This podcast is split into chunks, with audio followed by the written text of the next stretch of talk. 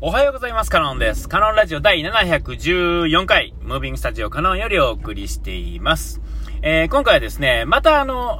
ちょっと関係ないんですが、一応、あのー、ちょっとこの間話した、北陸新幹線のですね、延伸でですね、えっと、今金沢までね、東京から金沢まで来ているのが、えっと、敦賀っていうところですね、福井県の南側の都市っていうんですかね、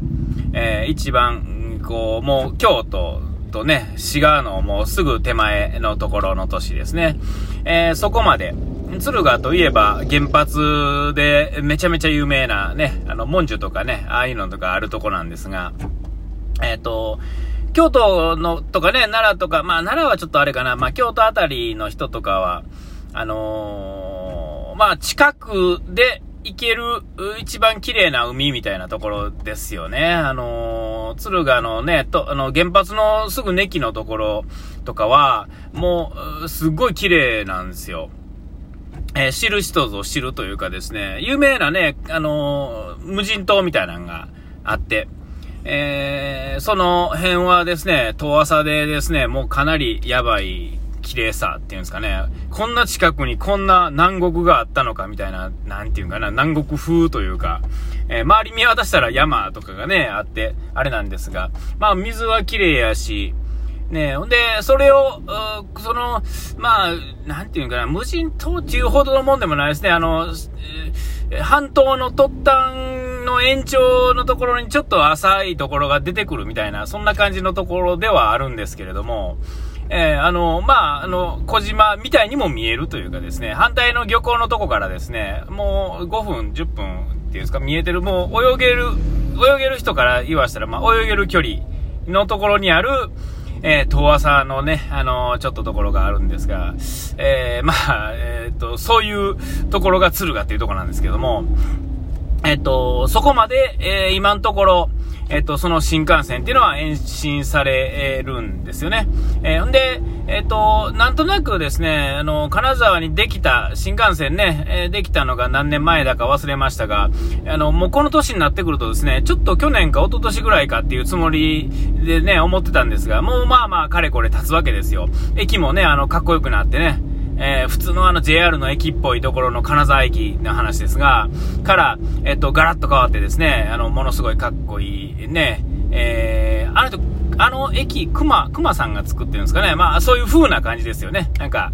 え、え、かっこいい駅になって、え、の、あれになって。で、まあ、城下町の話はザザッとしましたが、えっ、ー、と、それでなくてもそういう観光地、小京都な観光地やったところがさらにこう、どんどんどんどんこう進化していってるっていう感じなんですけれども、えー、その延伸のですね、道路、えー、道路ちゃう、新幹線の線路ね、えー、北陸自動車道からは、あの、ちょろちょろ見えて、えっ、と、なんか、遠い、ね、未来の話をしてるんかと思ったら、もう出来上がってて、あの、も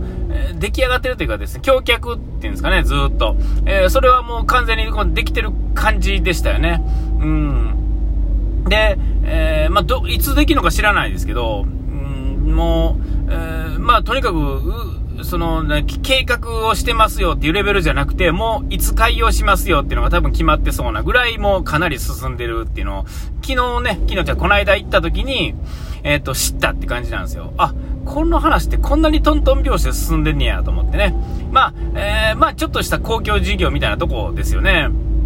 ああいうのはね。で、まあ、その後、関西の方に行くのか、ちょっとあの、山陰の方に行くのか知らないですけど、その北陸新幹線のね、行く末は、ね、どっちへ行くっていう話はなんかニュースで喋って、ね、誰かがどっかで喋ってたような気もしますが、えー、まあ、別にどうこうってことはないんですけど、まあ、関西に住んでるかん限りでは、まあね、あの、まるっきり関係ないってことはないし、もし滋賀の方に来たんやったら、えっ、ー、と、ちょっとね、あのー、興味のあるというかですね、家に直接関わりそうな話にはなってくると思うんでね、まあどうなるか知らないですけれども、えー、公共事業のね、そういうのがやってんなと思ったら、えちょうどうちですね、えー、琵琶湖のですね、西側っていうんですかね、えー、湖西道路っていうバイパスがあって、昔は有料道路やったんですが、まあ県が、県っていうんですか、が買い上げて、今は無料のまあバイパス道路になってるんですよね。で、それも、もう、ずいぶん昔から作ってて、えー、で、今、え、っと、最終的には、その、それこそあの、は、えっ、と、国道8、えー、161号線っていうのがあって、で、えっ、と、琵琶湖の東側には、国道8号線っていうのがあって、で、え、国道1号線っていうのはそのまま東海道で、え、途中から右に折れて、え、ずっとね、え東京の方まで行く、日本橋まで行くあの道路なんですけれども、えっと、その、え8号線、えじゃあ161号線と8号線っていうのは最終的に琵琶湖のね、一番てっぺんで繋がってですね、で、えっと、その、そのまま8号線っていうのは北陸をずっと上がっていく国道、メインの国道ではあるんですね。それは昔からあるんです。まあ番号からね、さしてもらっても分かる通り、古い道路なんですよ。昔からのね。いや、その道路自体は完全に場所が変わって、あの、バイパスにはなってますけれども、えっ、と、ね、あの、いわゆる国道のね、一桁台っていうのはもうね、いわゆるっていう道路ですよ。ね、えー、なもんで。で、そこで、えっ、ー、と、その、ん8号線立ちと、えっ、ー、と、最終的には、えっ、と、バイパス、バイパスで全部繋がっていくような感じで工事がずっと進んでるってて。で、えっ、と、僕の家から、まあ、あの、その北陸の方行くには、えっ、と、わざわざ、あの、名神を通らなくても、えー時間的にはどうなんかわからないですが、距離的には50キロほど変わってしまうんでね、あの、名神は、え、ー、と、南の方から東の方へわざわざ行ってから北へ上がって、北陸道はそのまま北へ上がっていくっていう遠回りなんでね、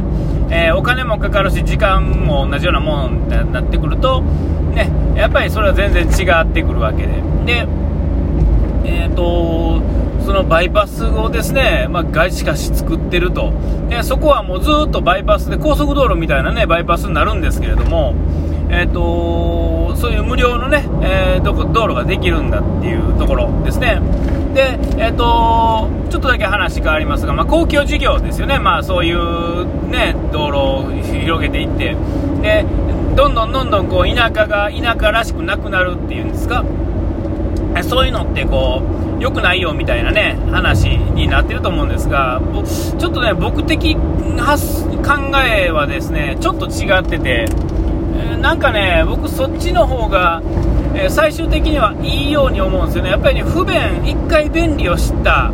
えー、人たちっていうのは、やっぱ不便が困るわけですよね。んで、ただ、なんていうんですか、あのー、めんどくさいからっていうんじゃなくて、例えば僕から僕とかやとねもう50にもなろうっていう年齢ですがもう10年、20年したらですね、まあ、まともに走ったりできひんようになるし、ね、力仕事もできなくなってくる。ね、何かあった時にバーッとできない、動けないとかいうことになってくると、やっぱり近くに、まあ、病なんか病公共施設ですよね、役所だとか病院だとか、えー、ね、消防署とか警察とかね、なんかそういうのってこうある程度近くにあってほしいし便利なところであってほしいじゃないですか、えーえー、ただ街があるっていうだけではやっぱりこうサービス的にいろいろと不便があって、まあ、どこまでが我慢できるというかどこまでを経験してるかとか、えー、っていうのがあると思うんですがやっぱりあのその自分が経験してきた常識レベルっていうんですかえー、例えば電車の時刻表が1時間に1本しかないっていうのはもう僕のレベルでは、えーと、僕の経験ねそこから言ったらありえない田舎なんですよね、えー、そこには多分住めにくいというかですね不便を感じると思うんですよ。でも、えーと、ちっちゃい時にそういうのをがところで住んでる人にはえー、それを不便だと思わへんというかですねいやその都会に1回住んでてもえー、田舎から行って都会に住んでる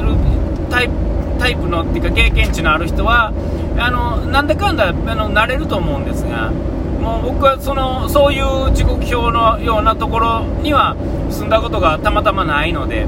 えということは僕のその最低限の許せるところっていうのはそこやと思うんですよね別にその行ったらいいじゃないかっていう人もいるでしょうけれども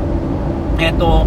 それが耐えられる人は行って耐えられる都会に住んでて行って耐えられる人っていうのはそれを利用しない人ですよね。多分ね、えー、たまに使って俺はここに住んでてこの時刻表で耐えてるんだって言ってる人は多分普段使いで使わへんからそれで大丈夫なんだと思うんですね。その人がそれでしかないとするならば多分ね